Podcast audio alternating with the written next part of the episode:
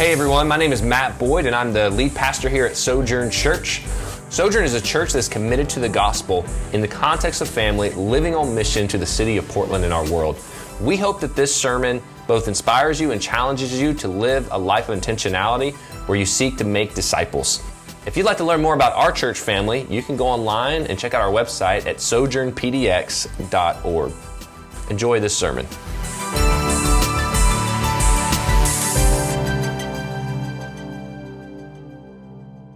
Amen.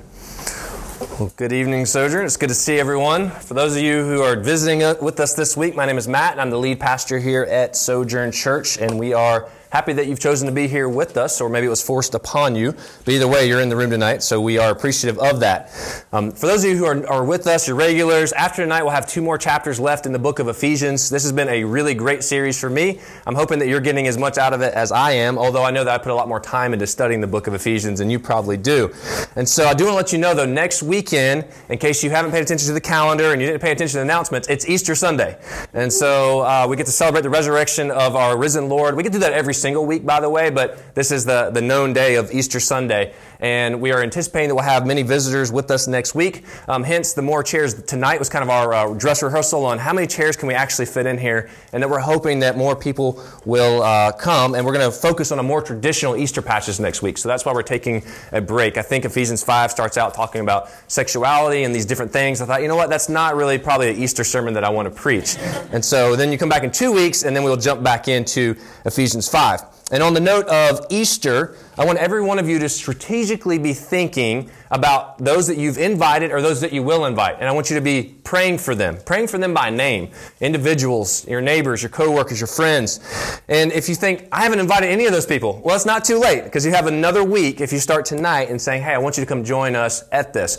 I know in our city, it's, it's unlikely that people are going to show up to a gathering like ours, although I learned last year, Easter Sunday, still that one time a year, we have some friends who came last year for Easter.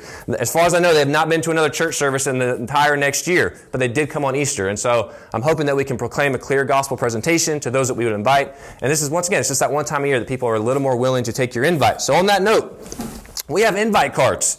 Okay? They say this is love and gives our information on the map on the back has a map and it has the address. And so my challenge to every single one of you who call Sojourn your church, Sojourn your home, that you invite five people personally and that you hand this to them. Say, I'd love for you to join us. Okay? I invited our entire soccer team yesterday for the, the team that I coach, and I just said, hey, I won't be offended by this if you guys aren't offended that I offered it to you. And all of them took one. And so I'm praying that they will all show up next week as well. And then my other challenge, and I didn't really think this one through, so maybe this sounds like a lot, is that you give out 25 total cards. And so this isn't to toot my own horn, but I gave out 30, I think, within 24 hours of having them. Um, going around and, you know, at doors or people I know, and I'm going to invite my, my barista, I'm going to invite my bank teller, and just different people like that. And so just, you know, that's kind of my challenge to you. Five personal invites, and you give out 25 cards. We ordered 500. I know it sounds like a lot, but it was only $10 more from ordering 250 to get 500 cards. And whatever's left, we have a team here next week, and whatever's left, we're going to hand off to them and say, okay, it's Saturday afternoon, go invite people to this Easter gathering. As we transition tonight, what we're going to be talking about is a living a new life, which we see from Ephesians chapter 4. Um, and so Paul is going to use this metaphor for us tonight, which he's talking about taking off and putting on to talk about what happens when you become a Christian or when Christ unites us in himself. I have three little boys, and little, little kids typically like to play dress up. Okay, well, let's just be honest. We all like to play dress up. I can guarantee you that if I find you on October 31st, most of you in this room are probably dressed up as some kind of character, whether it's at a party or walking Alberta or something like that. So we all enjoy dressing up. We all like to pretend that we're something that we actually are not. And so my kids like to dress up, but what's cool about kids is they're innocent enough they actually think that they're taking on that character. And so Elliot, my oldest here, is getting kind of out of that phase of believing that. But even my younger two, you know, so Liam's five. If Liam takes off his five-year-old outfit, his you know his 5T clothing, and he throws on a Batman outfit, in that moment, in his mind, like he has become Batman. He has those superpowers and he can save the world in that moment. This is similar to the type of metaphor that Paul is going to use with us tonight about when you become a Christian. And so, of course, he's not talking about a pretend character outfit, so don't mishear me, or a change of clothes, but he's talking about a spiritual outfit. And where, with a spiritual outfit, where true change has taken place rather than just changing one's outer clothing like a, like a Pharisee. And so you're probably familiar with this expression the clothes make the man, which really isn't true physically. Like we can, we can say, man, I can, I can throw on any kind of clothes and try to pretend I'm something tonight. If I was in all leather and like, man, I'm this biker guy. Like, do you own a motorcycle? No. Do you know how to ride a motorcycle? No. So any of us can try to do that. So it's not true physically, but it is true spiritually. The clothes of Christ, think of it that way, it changes everything about us. From the inside out, Christ changes us when we take on, on, on His clothing. And so when we put on Christ, we receive a new spiritual identity, and we must now live differently as a result. Think about a law enforcement officer, a firefighter, an EMS worker. When they put on that uniform, there's suddenly there's some expectations and responsibilities that go with that outfit. So if we're out on Alberta Street and we see something going wrong that's illegal, and then we see a police officer, we're going to feel that confidence and say, police officer, and he, and he talked to you, this is happening over here, right? There's this, this expectation, there's a responsibility with that badge and with that outfit that they have. So in the same way, what tonight, what Paul is going to do, and he's going to say, when you become a Christian, you put off your old self, so you kind of put off your, your old clothing, you strip that away, and you put on your new self, which is created new in the image of God. And the new life that comes attached with, with that is there's expectations and responsibilities that go with our new identity. So it's not so much like, okay, cool, you can, you can say I'm a Christ follower, I'm a Christian, but I'm going to continue living the way that I've always lived. It's like, no, there's, there's some new expectations and responsibilities that are now being put on you as you've identified yourself with Christ. And so Paul is going to testify to this new life that's experienced in Christ, specifically by the Gentile Christians in Ephesus. And the main idea that we're going to see is that believers are called to live out their new identity in Christ with a lifestyle that is different from their pre-Christian past. And so if you, you uh, consider yourself a Christ follower, Christ follower and you identify yourself with Jesus, start thinking with me about your past. What did my life look like before I came to know Jesus, before I identified myself with Christ? So if you haven't, go ahead and turn your Bibles. We'll be in Ephesians chapter 4. If you don't have a Bible with you, we have blue Bibles in the back. Feel free to flip there.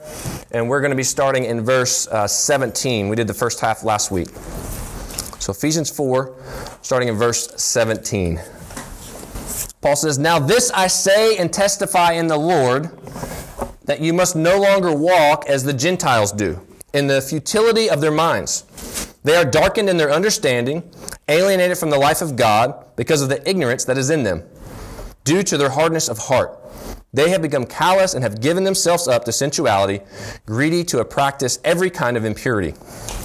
And so Paul starts by reminding the Ephesian Christians and all of us that before we came to Christ, our minds, our feelings, and our actions, they were dark. Hopefully, those of you who've been with us for a while, you remember Ephesians 2. He talked about how, how spiritually dark we were.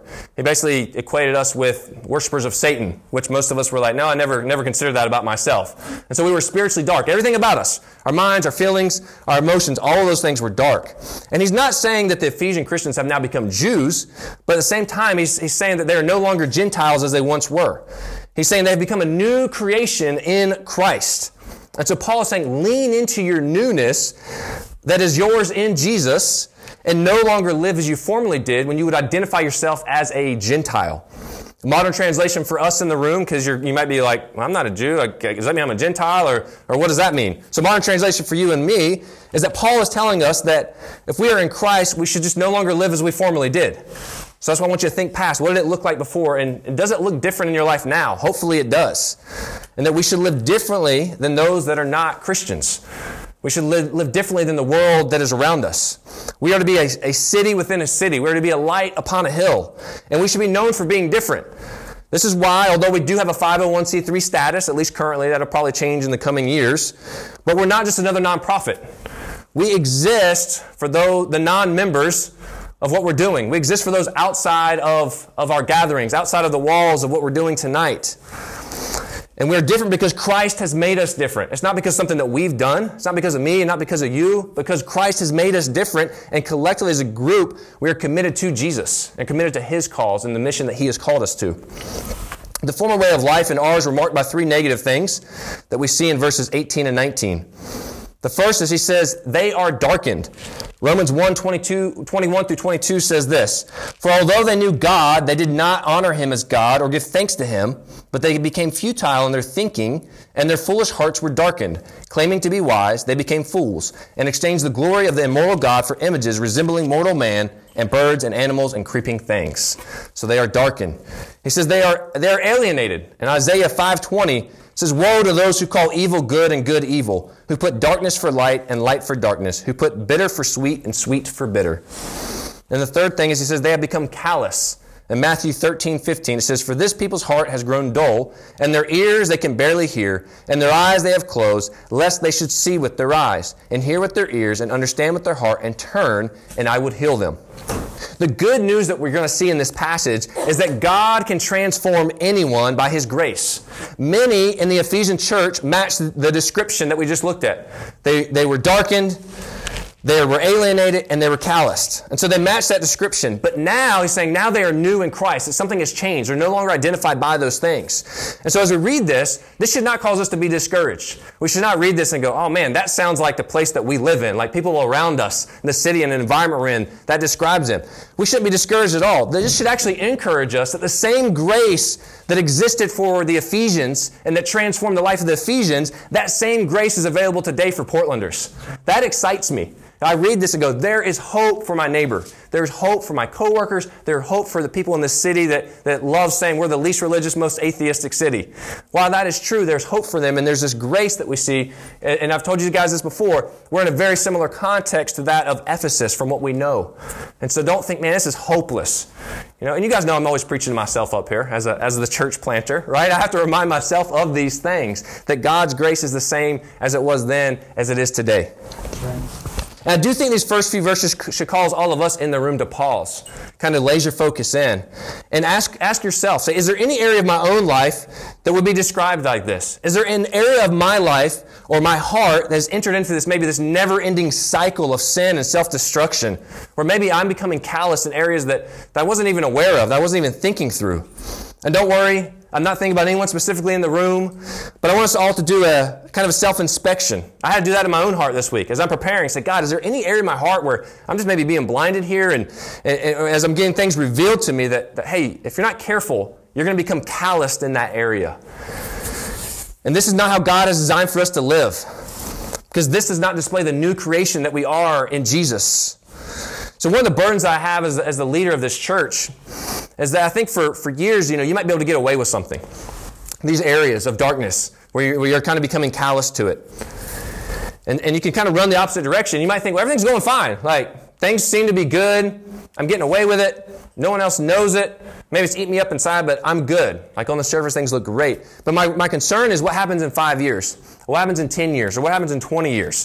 Where I think Paul would advise us to say, deal with it now because there is grace for you. And there'll still be grace for you in 20 years. Don't mishear me, but deal with it now and, and then move forward in that. And so the point is clear. If God has made us new, we are to live an altogether different life. We are now to image God. So it's where you once would look in the mirror and you just see yourself with your old ratty clothes. Now you are to be somebody different. We've been having conversations. We've had some out of town friends in town, and one of the things they comment as, they, as they've kind of walked the streets of the neighborhood in Portland that, man, the people just look hopeless. And, and, I think they're right about that. And I think they're really keen to pick up on that. And as I'm looking at it, I'm saying, yes, but once they're in Christ, and if they accept this message of grace that we're proclaiming, then it's that same, if you interact with that same person, you should go, man, something's different about them now. Like they're happy and they're joyous and they're smiling because now they're reflecting God. They're reflecting their, their Creator. And so Paul's waking them up to this reality of, of who we were before we were Christians. He's saying, this is what you were known for, but now you should be different. He continues in verse 20. He says, But that is not the way you learned Christ. Assuming that you've heard about him and were taught in him, as the truth is in Jesus. And so Paul uses the terminology here of learning, and for the Christians, we have the ultimate teacher. Our ultimate teacher is Jesus. Bruce Boersma says this Christ himself is the Christian's teacher. Even if the teaching is given through the lips of his followers, to receive the teaching is in the truest sense to hear him. And so we have Jesus Christ as our teacher. So if you don't like my teaching, good news, Jesus is also your teacher. And Paul reminds them that they have heard and they were taught. He says, when you became a Christian, you didn't merely learn about the teachings of Jesus, you also developed a relationship with Jesus. Christianity is not about moral rule keeping, it's not about religious attendance, it's not about this warm feeling that maybe you got at some point. It's not even believing in a God, or it's not doing good things, or even knowing facts about God. But it's about knowing Christ Himself and having a relationship with the risen Savior. John 17, 3 tells us this, and this is eternal life that they know you, the only true God, and Jesus Christ, whom you have sent. And so Paul says it plain and simple right here at the end of verse 21. The truth is in Jesus. So if you're searching for the truth or you know someone searching for the truth, like people all over our city, we have the answer. The answer is in Jesus. That's why doing a, a, an invite, that is nothing magic, right? And it may not even work. But if they come to this or don't come to this, does not matter. But you have the answer if you are in Christ. And the answer is Jesus Christ Himself. And you get to share life on life with these people and hopefully share that message with them. Paul tells us in verse 22, he says, To put off your old self, which belongs to your former manner of life and is corrupt through deceitful desires, and to be renewed in the spirit of your minds, and to put on a new self, created after the likeness of God, in true righteousness and holiness. It's interesting because when, when people move to a city like Ephesus, or if they move to a city like Portland, it's not uncommon for them to recognize there's a need for change. So you come to this city, and very quickly people are like, man, there's a, there's a lot of homeless, and man, we got to figure out something to do with that. And there's the traffic's really bad, and there's a there's a drug problem, and you know people recognize it, and that's a good thing. You know, I'm on the neighborhood board in Concordia, and so we get to talk about these these tensions within the city. But there's quickly competing voices for how we go about change. You know, what is it we're going to do to solve these these problems?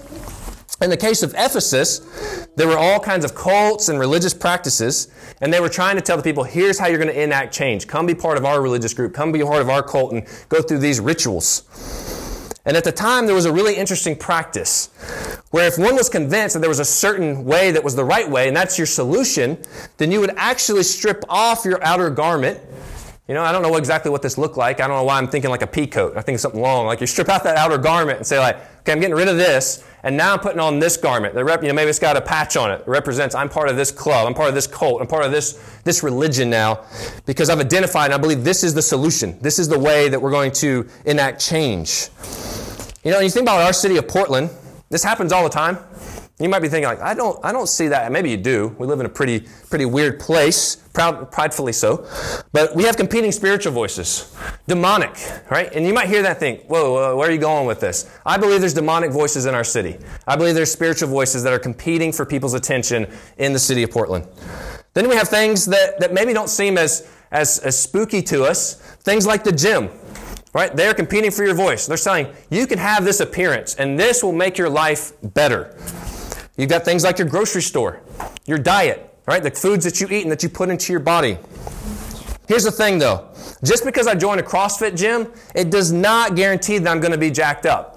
You guys know what I mean by saying jacked up, right? I'm just going to come in like, look at me, like I joined this CrossFit gym, and it just automatically happened. Like, no, I've actually got to participate in that gym. I've actually got to participate and be part of that gym. Just because I shop at New Seasons doesn't mean I'm suddenly eating healthy. It just means I'm suddenly spending my whole paycheck in order to eat something. Or just because I'm on a diet, right? I'm doing the whole 30. I'm on month four, so we'll call it something different. I'm to change the name. I'm creating my new plan. I'm on whole 30.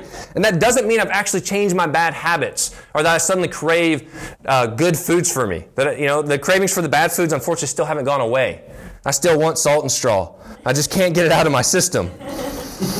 And so this isn't what Paul is saying here. What Paul is saying is something way more profound. He's saying those may be good changes that you're making. Like for me to eat healthier, that's been a really good change for me. But they don't bring about the change that we truly need. You know, th- think about last week. We talked about this a little bit. You know, just coming to a Sunday night gathering like this, or even a Thursday night, like if you're hoping this is going to change your spiritual life, just showing up occasionally is not going to do it. Like you've got to be all in and fully participate with the body of Christ. As Christians, we seek to put off our old self and live a life in response to reality that is already ours in Christ Jesus. It's not anything that you do, it's what Christ has done for us. God is the one that makes this reality in our lives. In Colossians 3, verses 9 and 10, he says, But now you must put them all away anger, wrath, malice, slander, and obscene talk from your mouth. Do not lie to one another, seeing that you have put off the old self with its practices, and have put on the new self, which is being renewed in knowledge after the image of its creator. And so Paul is telling his audience that even Gentile readers can be part of this new creation in Christ. He's saying, even if you're a Gentile, then you can be part of this, which means that we too get to be part of the new creation in Jesus. This is the freeing reality for those of you that have been attempting to use works for justification and righteousness as Christ has declared. It's already been done on your behalf. Christ said, It's been done for you. You just have to embrace it, accept it, and walk in it. Jeremiah 17 9 says, The heart is deceitful above all things and desperately sick. Who can understand it? In other words, we all need transformation from within.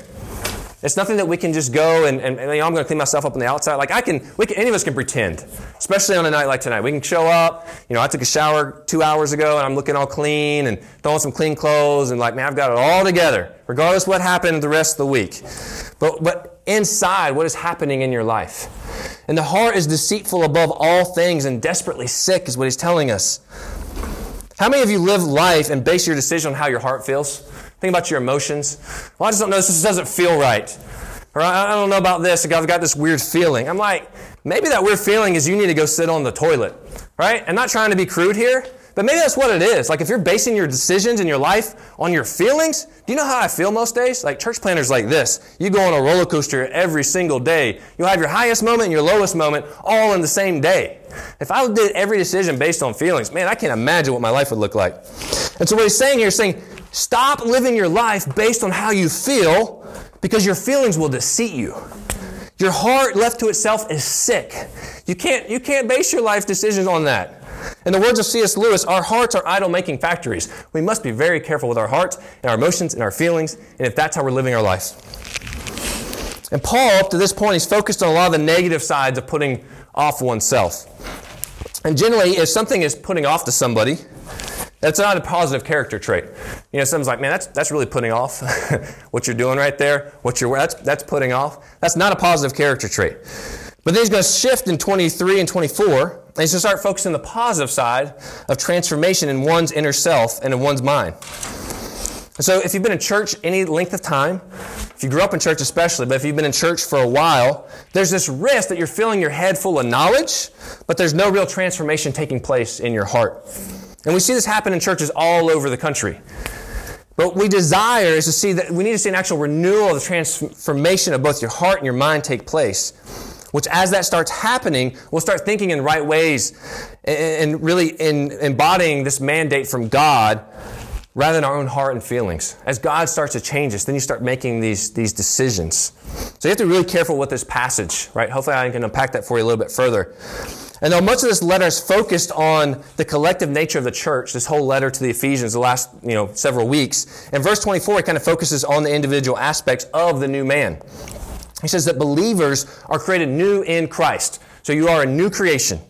And believers are created after the likeness of God. Have you ever thought about that? Like, you are a new creation if you're in Christ, and you're created after the likeness of God. Do you think of yourself that way? Like, when you look in the mirror, you're like, man, I'm created in the image of God. That should cause us to rejoice and to praise God. Now, you may not like what you see in that mirror, but that's a separate thing. That's on you. That ain't on God. And this points all the way back to Genesis, where God created us, man, in his own image. We're told he created man and woman in his image. And what Paul is getting at in these first six verses is for us to leave behind our former lifestyle. And he says to live out your new identity that you possess in Christ, an identity that he alone possesses and that he alone can give us. Practically, this means a few things. If you're a parent in the room, that your parenting of what you did before you were in Christ should now look different once you're in Christ. How you react, how you raise your children. Your marriage, if you're married, should look different once you're in Christ than what it would have looked like before you were in Christ, and how that relationship works. The way you work should look differently. If you're working somewhere and you're not a follower of Jesus and all of a sudden you become a follower of Jesus, your coworkers should take note. What happened? What changed? Well, I'm actually following Jesus now. Probably a really weird response for them, but also an awesome opportunity to share with them. And so how you treat people at least should look different. And when it doesn't, because you're probably all thinking, well, like, we still know Christian marriages that have issues, and we know parents who, who make mistakes. Um, I'm one of those. And we know relationships don't always go the way that we hoped and planned. That is, is normal, and that is going to happen. And when it doesn't happen the way that we hope, how we handle it by forgiving one another, reconciling with one another, should look differently. That we can press into relationship. You guys know I'm big on family here. We say that we're a family, church is family, and we get an opportunity to say, you know what? That upset me. I'm telling you, instead of talking about you, I'm going to meet with you. I'm going to, let's get forgiveness and get reconciled, and we're going to continue on in this greater mission that God has called us to collectively. A lot of this also reflects the biblical tension of what theologians call the already and not yet. Think about because of your union with Christ, we are a new creation. They're already. At the same time, because we're not perfected, kind of the not yet, we must continually seek to be renewed by the forsaking of the old self and embracing the new one. We tend to like to go back to that old pile of clothing and put on the old stinky stuff that hasn't been washed and renewed and cleaned up. We, I don't know why we just gravitate towards all of that. And so now we're going to see Paul transition to the second section of verses 25 through 32. He's going to start out with the word therefore, and he's going to provide us a series of commands of what not to do, followed by a statement of what to do. So look at verse 25 with me. It says, Therefore, having put away falsehood, let each one of you speak the truth with his neighbor, for we are members one of another. Be angry and do not sin. Do not let the sun go down on your anger, and give no opportunity to the devil. And so Paul starts his second section by transitioning with the statement, therefore, to now show how it is that Christians are to put truths explored in the first set of verses into practice. We're going to see five commands listed within these first few verses. He says, Do not lie to one another. That's a really good one. Do not lie to one another. How many of you have ever experienced lying within the church? You might be thinking, wait a minute, I've, I've experienced that, right? I've experienced that even within the last several months. Interestingly enough, we see he's talking about anger and many of you probably think of anger as sin. I know sometimes I think, man, I don't, you're sinning. Like, no, he says, he doesn't say anger sin. He says, be angry, but do what? No do not sin. John Stott said this There's a great need in the contemporary world for more Christian anger. In the face of blatant evil, we should be indignant, not tolerant, angry, not pathetic, if God hates sin, his people should hate it too. If evil arouses his anger, it should arouse ours too. And so in some ways we should be angry. There's many things that we should be angry about in our culture. But we can be angry and not sin. I think that's a key difference there. So for some of us, it's really hard to ever get to the anger without sinning. So maybe you should not be angry, but we should be angry about many things we see happening in our city and in our culture and our world. He says, do not let the sun go down on your anger. And he says, do not give the opportunity to the devil. He continues in verse 28. He says, Let the thief no longer steal, but rather let him labor, doing honest work with his own hands, so that he may have something to share with anyone in need. In first century Asia Minor, it was, it was typical to steal. It was, it was normal. Basically, it was part of the culture. And so Paul's talking about breaking free from the norms of society. Now, that may not be the norm of our society, but what are some of those norms of our society? Think through those things in your head. So he's saying, break free from these things that may be normal where you live, so he uses the thief here, because that would have been normal for the audience, as a way to illustrate how repentance impacts one's life and lifestyle. So repentance involves both stopping the negative things and starting the positive things. So at that time, many people would be forced to steal in order to maintain themselves and their families, just to survive. And if it had been part of their life before, he's saying it has no place now. So maybe you had to do this at one time, but now that you're in Christ, it should have nothing to do with that. And so the thief must stop stealing and start doing, in this case, doing honest work. So once again, think through those things. What is normal in our culture? Things that would be celebrated, and maybe you even did it one time, but you're going, you know what? As one in Christ, as a new creation, created in the image of God, that would not be Christ honoring for me to do any longer. He continues on his list in verse 29. He says, Let no corrupt talk come out of your mouths, but only such as is good for building up, as fits the occasion, that it may give grace to those who hear. Once in Christ, our speech should be differently than it was previously. Now, many immediately think of this as not saying four letter words. That's what I used to think of. Like, oh, that means don't cuss. So then when I would cuss, I mean, I never have, but when I would cuss, I was like, oh no, I just, you know, that, that, what is that what this is saying here? While in general it's probably a good idea not to cuss and not to say a four letter word, that's not what I think the point is here. What he's saying is your speech should be different once you are in Christ. Your speech should be used for building up the church. Remember, this whole letter is, is about, about the church, and we're talking about being united in Christ. He's saying, is your speech being used in a way that you are building up those around you, or is it being used in a way that you're tearing down those around you? In Matthew 12, verses 36 and 37, it says, I tell you, on the day of judgment, people will give account for every careless word they speak. For by your words you will be justified, and by your, your words you will be condemned. So, where previously I would cut you down, I would slander you, I would talk negatively about you, that's called gossip, in case you're wondering. Now, as a new creation, that's not what we should be known for. We should be known for the opposite. Instead of cutting you down, I should now want to build you up. Instead of talking about you, I should want to talk to you. And if someone comes to me and they're talking negatively about you, I should say, hey, wait, wait a minute. Have you talked to them? Why don't you go talk to them And you guys get that right because I want to build up the church. I don't want to, I don't want to get in these, this huddle of breaking people down. And then we should be known for the ones who use grace with one another. So when maybe someone does cut you down, or maybe they cut you off in traffic, we should say, you know what, I'm going to use grace with that person. I'm going to extend grace. You know why? Because you need me to extend it and I need you to extend it. We should be known for the ones that forgive one another. When something's done wrong against us or we do something wrong to one another. Because grace and forgiveness were first extended to us. It's just us trying to model Jesus, model being in Christ. In verse 30, he says, And do not grieve the Holy Spirit of God, by whom you were sealed for the day of redemption. Grieving the Holy Spirit means to cause him sorrow by your sin. And we're told that the Holy Spirit lives within inside of us. And the Spirit is grieved when we don't live out the reality that Paul has shown us. Paul's saying this reality is yours. It's already yours in Christ Jesus. You don't have to work for it. I think that's where we get mistaken. So we think we got to work for these things. No, it's already been declared over you. It has been given to you in Jesus. And so it's grieved when you don't walk in that. And we were sealed with the promise of the Holy Spirit who protects us and preserves us until we reach an inheritance of authenticity of our acceptance by God. The Holy Spirit is our down payment of our share in the eternal kingdom of God. I can't remember which sermon, that was probably the second or third, we kind of looked at that idea of a down payment on a house, you know, and then that's your guarantee that you're going to buy this house. And so the Holy Spirit is our down payment of the eternal kingdom of God, the inheritance that is ours as sons and daughters of King Jesus. In 31, he says, Let all bitterness and wrath and anger and clamor and slander be put away from you, along with all malice.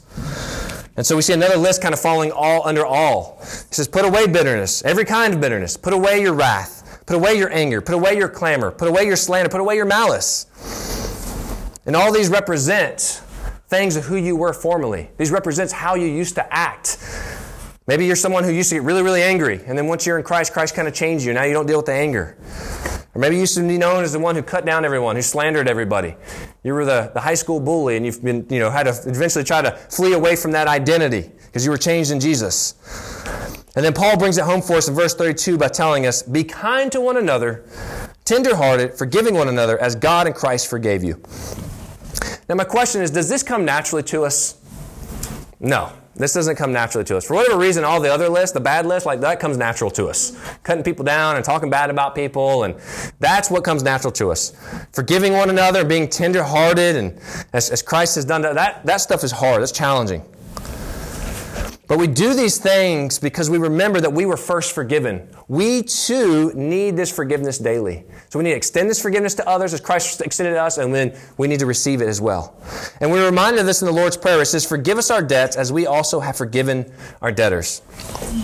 So it'd be easy for us to look at this last set of verses and think of this as a list of do's and don'ts. And maybe some of you are thinking that. Maybe you're like, this is, this is like a list of do's and don'ts. I thought, I was told that's not what church is about. And you may be thinking, this is what I hate about religions, this is what I hate about Christianity, is, is they always like to bring up these lists. Let me make sure that I say this part very carefully and listen to me. Paul is not giving us a list of do's and don'ts. But what he's doing is he's presenting us with an opportunity to live out the reality of what Christ has done for us and has been declared for us up to this point.